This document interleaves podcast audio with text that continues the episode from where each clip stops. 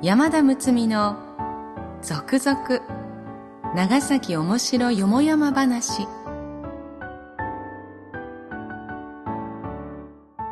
ポッドキャスト長崎の歴史シリーズ。今回も長崎おもしろそう。第2巻。師団切り抜き帳第1巻。島内八郎メモアールに続き長崎に関する書籍では定評のある長崎文献者のご協力によりすでに絶版となって久しい故森永種夫著作長崎面白そう第3巻繁華町の世界をご提供いただきその中から一部抜粋し続々長崎面白よもやま話として全18話をお送りいたします。読み手は歌の種でありたい山田睦美です。この配信は大和ハウス工業株式会社長崎支店のご協賛により NOC 長崎卸センター NOCS 長崎卸センターサービスがお送りいたします。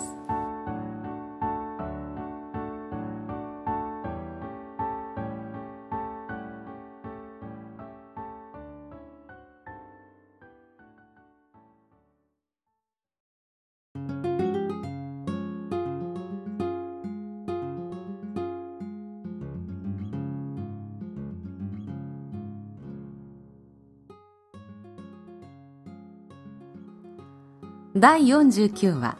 長崎御用書き留め模擬後編。模擬村の記録後編。罪作りな酒造り。安政4年模擬村の百姓平三郎とそのせがれ宗蔵親子が長崎市中の馬町の重三郎から酒造りの観察を譲り受けたから村内で酒を作りたいと村役人に願い出た。一方、これまで村内で酒を作っていた吉郎太と英五郎の二人は、これ以上酒造人を増やしてもらいたくないと同じように村役人に願い出た。それで代官が裁くことになった。村役人たちは、現在以上に酒の量が増えては、特に若い者にとって風儀上も面白くないから、酒造はもちろん、酒の小売りも酒造人以外のものにはさせたくないと考えていた。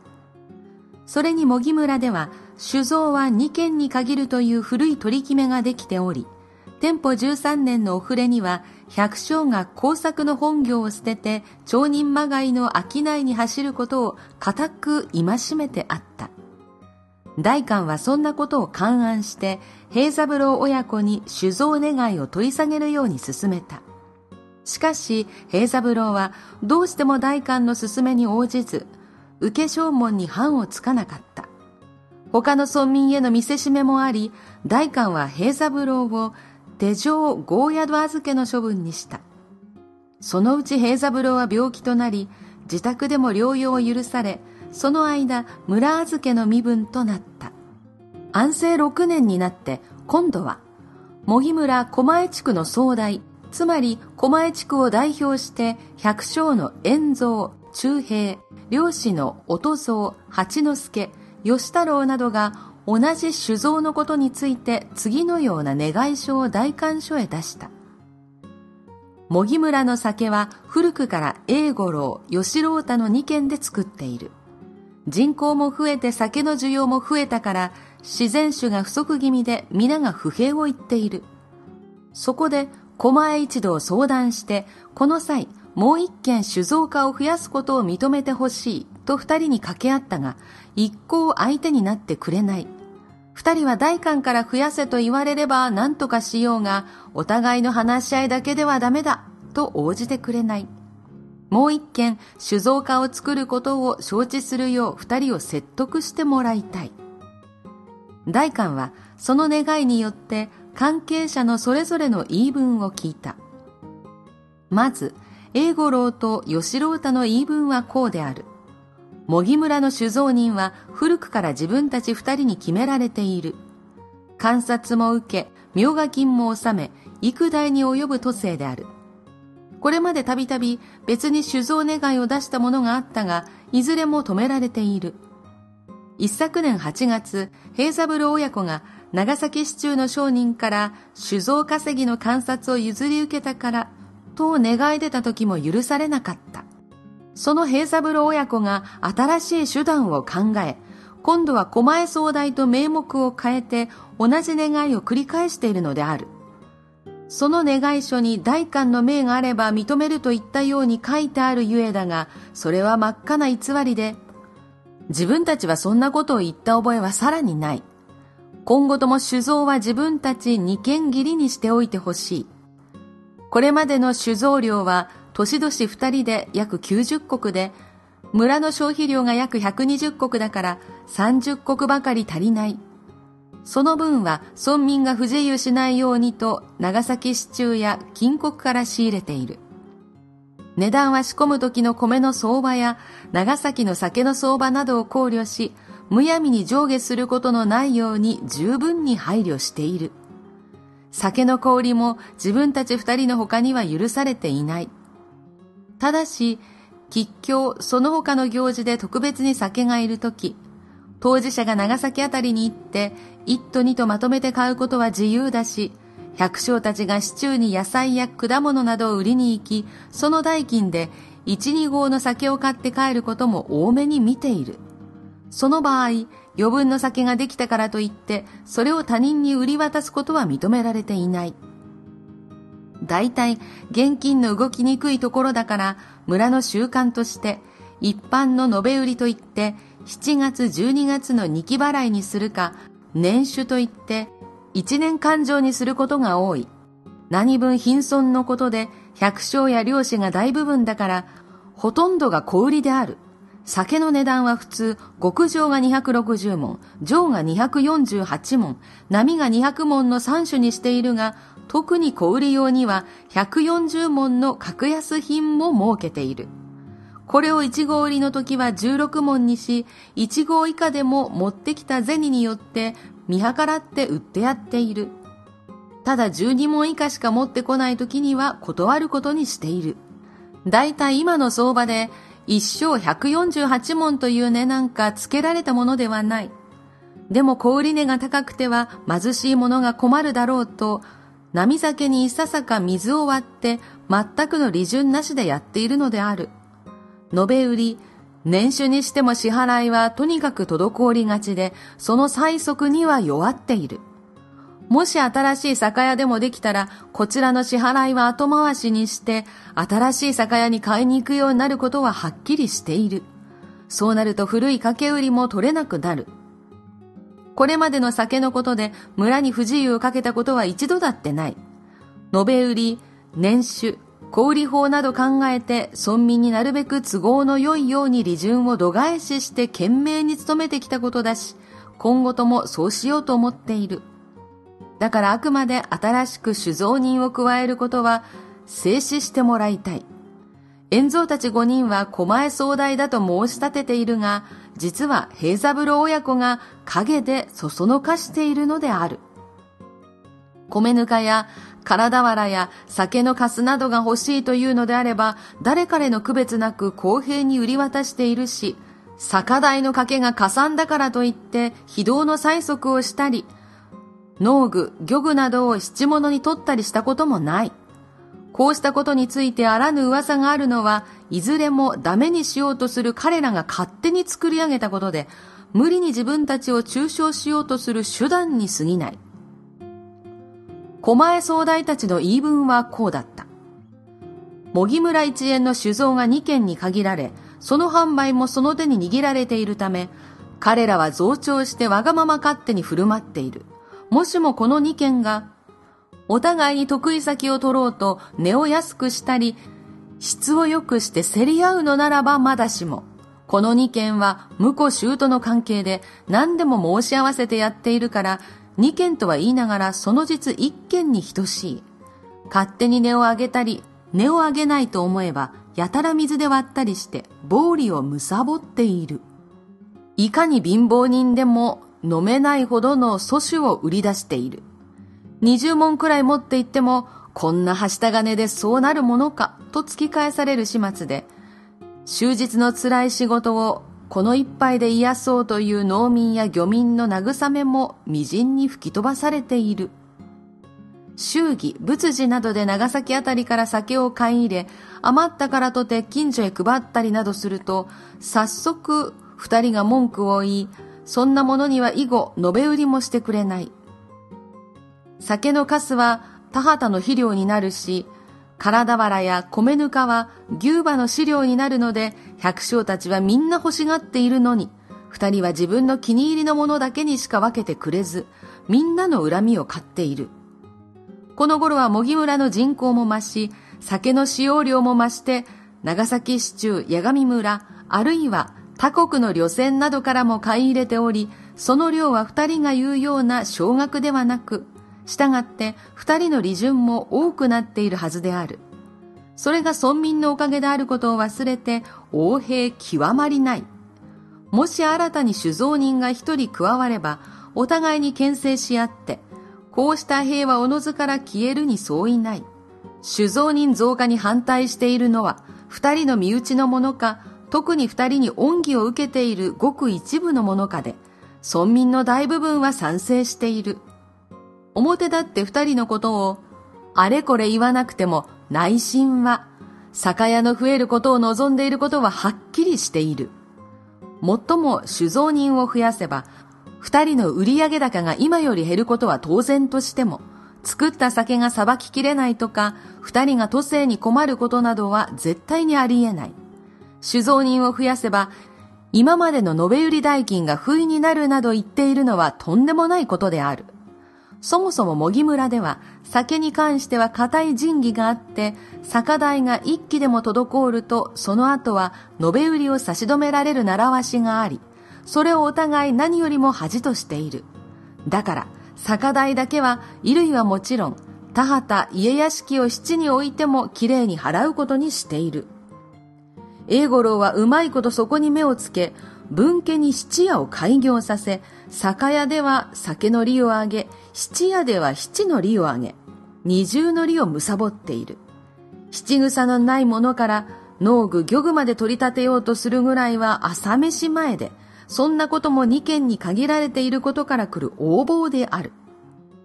また、自分たち狛江総大というのは名義ばかりで、実は千年願い出て引き下がった平三郎親子に頼まれて願い出たように言われているが、決してそうではない。以上数々述べたような事情で、狛江一同前々からこの二人の酒の裁き方について不平を持ち続けていたが、観察がなければ酒造も小売りもできない決まりになっていたから、それをそうしたものかと案じていたのである。平三郎親子がこの前願い出た時は、狛江一同とは別に関わり合いはなく、それは個人の願いとして取り扱われ、却下されたのである。その後、平三郎一家は霊落し、もはや再起はおぼつかない。自分たちは平三郎一家に頼まれたのでは断じてなく、狛江一同自身の願いとして訴え出たのである。酒造人が一人増すことは、二人には多少迷惑になるかもしれないが、茂木村全体の幸福になることを考え、ぜひもう一件増やしてもらいたい。ただし、今後またそれ以上数が増して、その間に無用の争いなどが起こることを望むものではないから、三件に制限することは自分たちも望んでいる。もしも、この願いが叶えられるならば、狛江200人の中から適当な代表者一人を決めて、それに仕事をさせていきたい。村役人たちは村の立場を左のように述べた。茂木村は村高660国、家数680件、人数7800人よ、東西七里よ、幅1、2里、本郷と枝郷に分かれ、枝郷は、田上、小場、宮釣、イカの浦、大際、知事の6つの廟に分かれている。そのうち本郷は家数210軒、人数2100人よ。長崎から一里半で茂木村の中心地である。全面に天草島原を控え、その他の国々との船の往来が多い。積み荷の大半はここで降ろして、牛馬で長崎へ送られるから、農業のほか運送の日雇いに出るものが多く自然の賑わいになっている漁師のほとんどが本郷に集まり獲物は通いと称してその日のうちに長崎市中へ出荷されるそんなことで酒の消費量はかなり多くまた枝号の分も本郷で賄っているから酒屋を一軒増やしても商売が手薄になるとは考えられない村では年貢、主益に次いで酒代のことをやかましく言う。人に知られるほどのものには酒造人から通帳が届けてあり、この通帳一つでどれほどの酒でもすぐに回される。一気でも酒代が滞り、通帳をやっても酒が届けられないことが人前でわかると、それを何より恥辱としている。狛江の者たちには原則として現金でしか渡さない。酒は欲しいが現金の持ち合わせがないときは、通帳を持っている者に頭を下げて酒を手に入れるものもある。さて、支払い期になると、酒屋はこの狛江の者は相手にせず、一切通帳名義のものへ催促する。支払いが滞って通帳を止められるのは恥だから、狛江の者への催促は通帳の持ち主がする。そのために狛江の者から七を取るようなこともある。それもできないときは、自分が弁償してでも酒代はきれいに済ませて人前を作ろう。そんな気風があるところから、酒代の取り立ては厳しく、それについて狛江の者の間でかなりの不平が出ていることは事実である。またそれに乗じて二人の酒造家がやや増長していることも事実である。千年これについての訴えがあって以後、二人はその点十分に注意するよう申し渡し、それからはかなり神妙に商いをしているように見える。しかし今後一件を増やした方がいいのか、それとも二件のままにしておいて、厳しく監督を続けていく方がいいのかは、村役人の間でも可否の判断がつかない。大官は以上の吟味の結果を奉行に報告した。長崎奉行は、大官がお互いの訴えを吟味しただけで、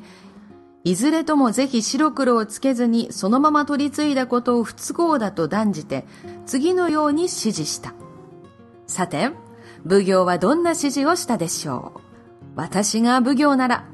それはともかく続けましょう。狛江総大円蔵たちがもう一件酒造人を増やしてもらいたいと願い出たのは、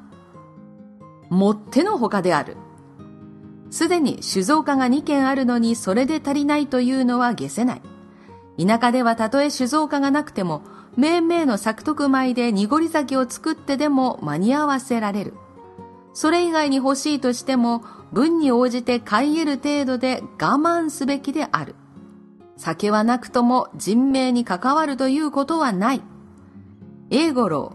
吉郎太の両人は、酒造を許されたことを身の妙がと心得、村民のために商売に精進すべきである。特に狛江の者をいたわってやらねばならぬ。二人だけに許されたことを特権にして、今後勝手に根を上げたり、売り締めをしたり、その他不拉致の諸行ありと認められたら厳罰に処する。一旦決められたことをむやみに崩すことはならない。酒造家の数は古いしきたりの通り2件のままとする。村役人は十分に二人の所業を監視し、もし王道の振る舞いなどがあったら、その時に応じて諭し、その上不埒の取り計らいがあったら、直ちに訴え出るようにせよ。ということで、酒造人二人も、狛江総大たちも、この奉行の指示に対して、従う旨の受け書を作って代官所へ提出した。